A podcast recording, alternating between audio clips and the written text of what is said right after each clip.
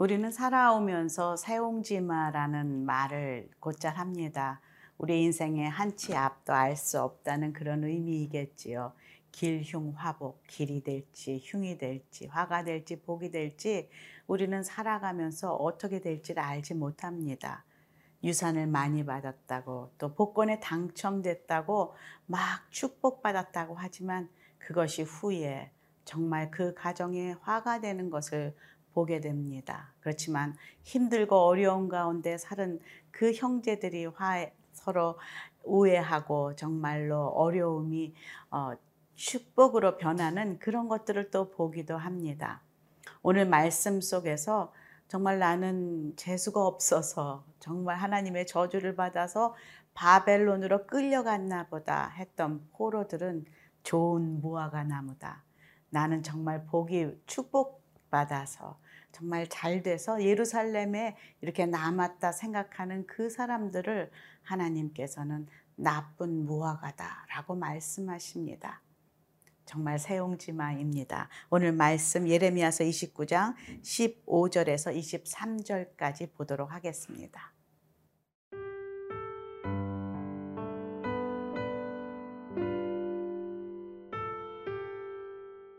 예레미야 29장 15절에서 23절 말씀입니다. 너희가 말하기를 여호와께서 우리를 위하여 바벨론에서 선지자를 일으키셨느니라. 다윗의 왕자에 앉은 왕과 이 성에 사는 모든 백성 곧 너희와 함께 포로되어 가지 아니한 너희 형제에게 여호와께서 이와 같이 말씀하셨느니라.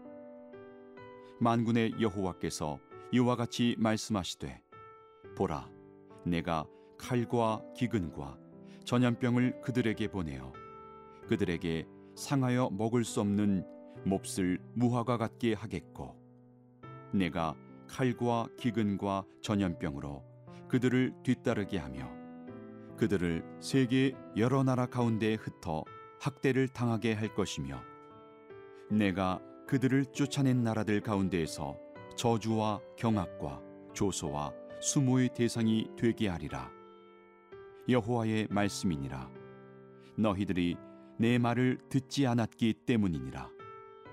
내가 내 종 선지자들을 너희들에게 꾸준히 보냈으나 너희는 그들의 말을 듣지 않았느니라.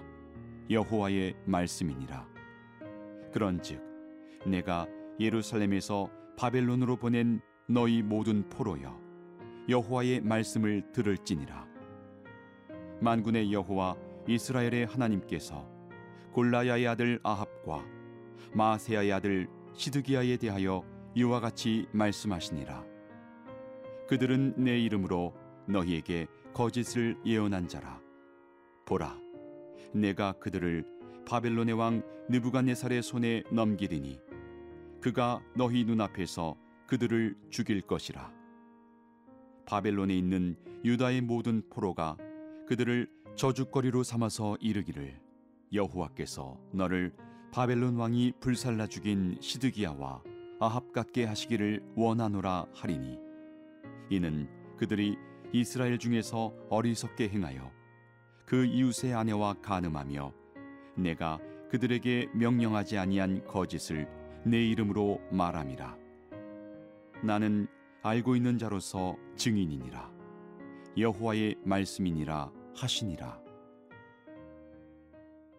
어제에 이어서 예레미야 29장은 바벨론에 이미 포로로 끌려간 유다 백성들에게 곧 돌아갈 그런 헛된 꿈, 그런 희망을 버리고 그곳에서 하나님의 징계를 스스로 받아들이고 고난의 기간을 회개하며 거룩한 주의 백성들로 어, 준비되어 거듭나라 하는 편지를 보내게 됩니다. 그것도 70년을 그곳에서 머물게 된다라는 그런 어, 편지를 보내게 되지요. 그런데 오늘은 또 예루살렘에 남아 있는 나머지 유다 백성들에게도 동일하게 하나님은 말씀하십니다. 16절에서 18절까지 보겠습니다. 다윗의 왕좌에 앉은 왕과 이 성에 사는 모든 백성 곧 너희와 함께 포로 되어 가지 아니한 너희 형제에게 여호와께서 이와 같이 말씀하셨느니라.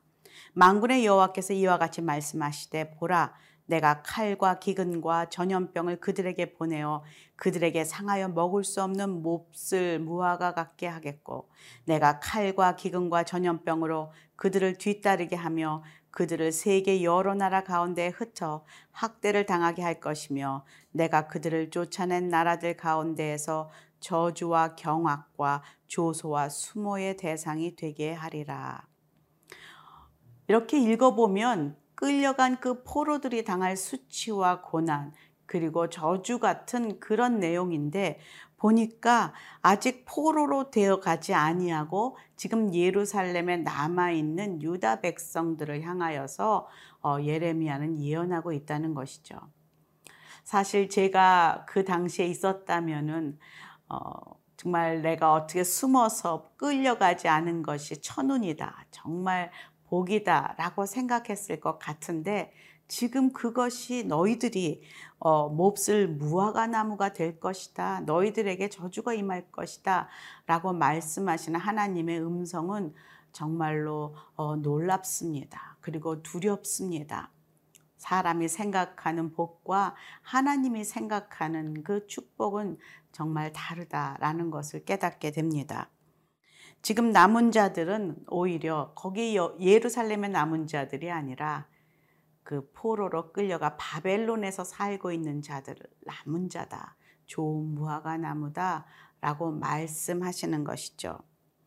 1차 포로 때에 다니엘이 끌려갔습니다. 또 에스겔이 2차 포로 때 또 여호야긴 왕과 다 끌려갔습니다. 그들은 그곳에서 하나님을 섬기며 많은 사람들과 함께 회당을 짓고 그곳에서 믿음을 지키며 살아가기 시작합니다. 그래서 그 역사적으로 보면 교회 그 예루살렘을 중심으로 성전에서 예배를 드렸던 그 백성들이 포로로 끌려간 그곳에서는 회당을 만들어서 그곳에서 예배를 드리고 함께 모이고 한 것을 우리는 역사적으로 알 수가 있습니다. 그래서 예수님 오실 신약에는 어, 회당 문화가 있었죠. 그래서 사람들이 회당에 모이고 하는 그런 것들을 우리는 알 수가 있습니다. 그리고 또 그곳에서 그들은 아이들을 믿음으로 가르쳤습니다. 여러 가지 그 문화적으로 또 교육적으로 이렇게 보면은 그 바벨론에서 그 탈무드가 바벨론 탈무드가 그 유대 백성들의 탈무드 중에서 가장 유명하다고 합니다. 그만큼 그들은 지혜로 또 어, 하나님의 말씀으로 자녀를 양육했다는 것을 알 수가 있습니다. 그런데 오히려 지금 예루살렘에 남아있는 그 백성들이 고통을 당하고 있는데 그 이유가 바로 19절입니다. 여호와의 말씀이니라 너희들이 내 말을 듣지 않았기 때문이니라 내가 내 종 선지자들 너희에게 꾸준히 보냈으나 너희는 그들의 말을 듣지 않았느니라 여호와의 말씀이니라. 그 예루살렘에 남아 있는 자들에게 꾸준히 선지자를 보내며 그리고 예, 예레미야 자신도 바벨론에 끌려간 것이 아니라 지금 예루살렘에 함께 그들과 있으면서 계속 하나님의 말씀을 전했던 선지자입니다. 그런데 뭐라고 있습니까? 너희들이 내 말을 듣지 않았다. 그것이 그들이 그렇게 어, 하나님의 심판을 받 고 나쁜 무화과로 그렇게 변화된 그렇게 저주받은 모습으로 어, 살아가는 심판받은 그런 것을 오늘 말씀을 통해서 보게 됩니다. 꾸준히 하나님이 지금도 말씀하십니다. 말씀을 성경을 통해서 설교를 통해서 또 찬양을 통해서 또 많은 영상들을 통해서 하나님의 그 귀한 메시지가 지금도 우리에게 전해지고 있습니다. 그것을 듣느냐 안 듣느냐에 따라서 우리는 이 시대에 좋은 무화과가 될지 나쁜 무화과가 될지 결정될 것입니다.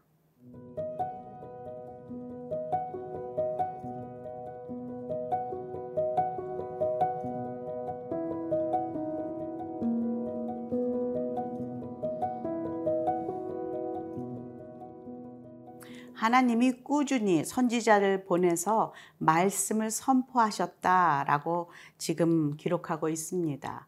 그런데 왜 사람들은 그것에 귀를 기울이지 않았을까라는 것을 좀 묵상해 봅니다. 지금도 그렇습니다.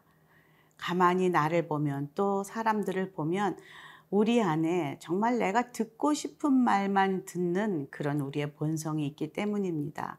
내가 생각하기에 복이라고 생각하는 것을 하나님이 주시지 않으면 그것을 복이라 생각하지 않습니다. 나는 돈이 많이 생겨야 복이라 생각하고 높은 지위에 올라가야 우리 아들이 학교에 붙어야 우리 남편이 좀 높은 자리에 자리를 잡아야 그것이 하나님의 복이라고 생각하기 때문에 인내하라. 소망을 가지고 기다리라, 참으라, 말씀 가운데 거하라, 이런 자신이 죽는 그런 아픈 어, 그런 그 경험들을 하기를 원치 않는 우리의 모습이 있습니다. 그것을 붙들고 발전한 신학이 바로 긍정 신학이요 기복 신앙입니다. 그렇게 잘 된 것은 다 축복받았다고 간증하고 그렇지만 여러분 아십니까? 그 기복신앙의 끝은 어, 나락이었고 그리고 하나님을 어, 외면하고 내가 주인된 삶 그래서 나를 자랑하는 많은 간증들을 하면서 하나님을 잊어버리는 그런 나쁜 열매를 맺는 그런 결과를 가져온다는 것이죠. 20절에 그들을 포로로 또 보낸 분도 하나님이십니다. 20절 한번 읽어볼까요? 그런즉 내가 예루살렘에서 바벨론으로 보낸 너희 모든 포로여 여호와의 말씀을 들을지니라. 여기서 내가라는 이 단어가 크게 어, 부각이 되는 것은 하나님께서 모든 것을 주장하신다. 생사 화복을 주장하시는 분이 하나님이시다라는 것을 어, 깨달을 수 있기 때문입니다. 모든 일, 우리의 인생사의 중심에 하나님이 계십니다. 우리 잠언서 3장 5절에 보면은 어, 너의 명철을 의지하지 말고 범사의 그를 인정할 때 하나님께서 내 길을 지도하신다라는 말씀을 하고 있습니다. 마찬가지로 하나님을 인정할 때 나의 인생 가운데 나를 인도하시고 선한 길로 늘 어, 동행하시는 하나님을 만날 수가 있습니다. 21절에 두 선지자의 이름이 등장합니다. 아합 과 시드기야라는 두 선지자인데요. 한번 21절 읽겠습니다. 망군의 여호와 이스라엘 하나님께서 골라야의 아들 아합과 마세야의 아들 시드기야에 대하여 이와 같이 말씀하시느니라. 그들은 내 이름으로 너희에게 거짓을 예언한 자라. 보라, 내가 그들을 바벨론 왕 느부갓네살의 손에 넘기리니 그가 너희 눈앞에서 그들을 죽일 것이다. 지금 이름이 그 북이스라엘의 유명한 그 왕의 이름입니다. 지금 아합 유명한 악한 왕이고요. 시드기야도 악한 왕의 또 대표적인 또 이름입니다. 이런 그 왕의 이름을 가진 선지자 둘이 지금 그 바벨론에 와서까지 거짓 선지자로서 예언을 하고 있다는 것이죠. 그것은 무엇입니까? 하나님께서는 너희를 용서해 줄 것이다. 우리는 곧 예루살렘으로 돌아갈 것이다. 그냥 백성들이 듣기 원하고 또 좋은 말만 지금 하고 있는 거예요. 헛된 소망을 자꾸 심어주는 것이죠. 심판하신 하나님이 아니라 사랑의 하나님이다. 이렇게 자꾸 외치는데 하나님께서는 그들을 벌하시는데요. 22절에 보니까 바벨론 왕이 그들을 불, 불살라 죽이는 가장 대표적으로 어, 처참하게 죽은 선지자들의 표본으로 그들을 삼고 있다는 것이죠. 영적으로만 무지했던 것이 아니라 그들은 또한 삶도 부정했고 죄악을 어, 서슴없이 행했습니다. 마지막 23절에 보니까 이웃의 아내와 간음했다. 어리석게 행했다. 그리고 명령하지 아니한 거짓을 내 이름을 팔아서 그렇게 사람들에게 어, 말했다라고 말씀하십니다. 얼마나 두려운지 어, 우리 주변에 정말 이런 위치에 있는 사람이 선지자로 제사장으로 말씀을 전하는 자로 자신의 삶을 어, 이렇게 악하게 살면서 숨기며 영적으로 육적으로 부정한 그리고 죄악을 길을 가고 있는 그런 리더십 들을 어, 다시금 생각하게 합니다. 그리고 나는 혹시 내 안에 이렇게 어, 아합 아합과 그리고 시드기야 같은 어, 그런 모습은 없는지 다시 한번 나를 돌아보게 합니다. 마지막에 말씀하십니다. 증이다. 내가 증인이다. 세상 사람은 속일 수 있을지라도 나는 안다. 라고 말씀하십니다. 오늘도 주님의 그 눈앞에서 우리는 모두 발가벗겨져서 사는 사람들입니다. 주님 바라보면서 믿음의 주에 온전케 하시는 주를 의식하며 살아가는 저와 여러분이 되기를 간절히 축원합니다.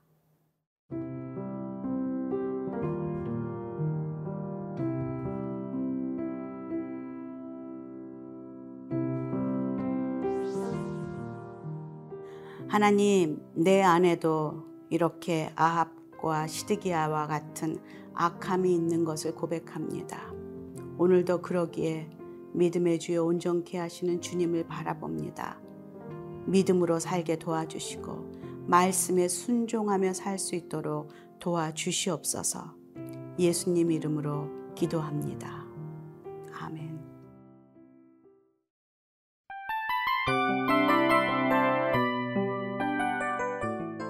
이 프로그램은 청취자 여러분의 소중한 후원으로 제작됩니다.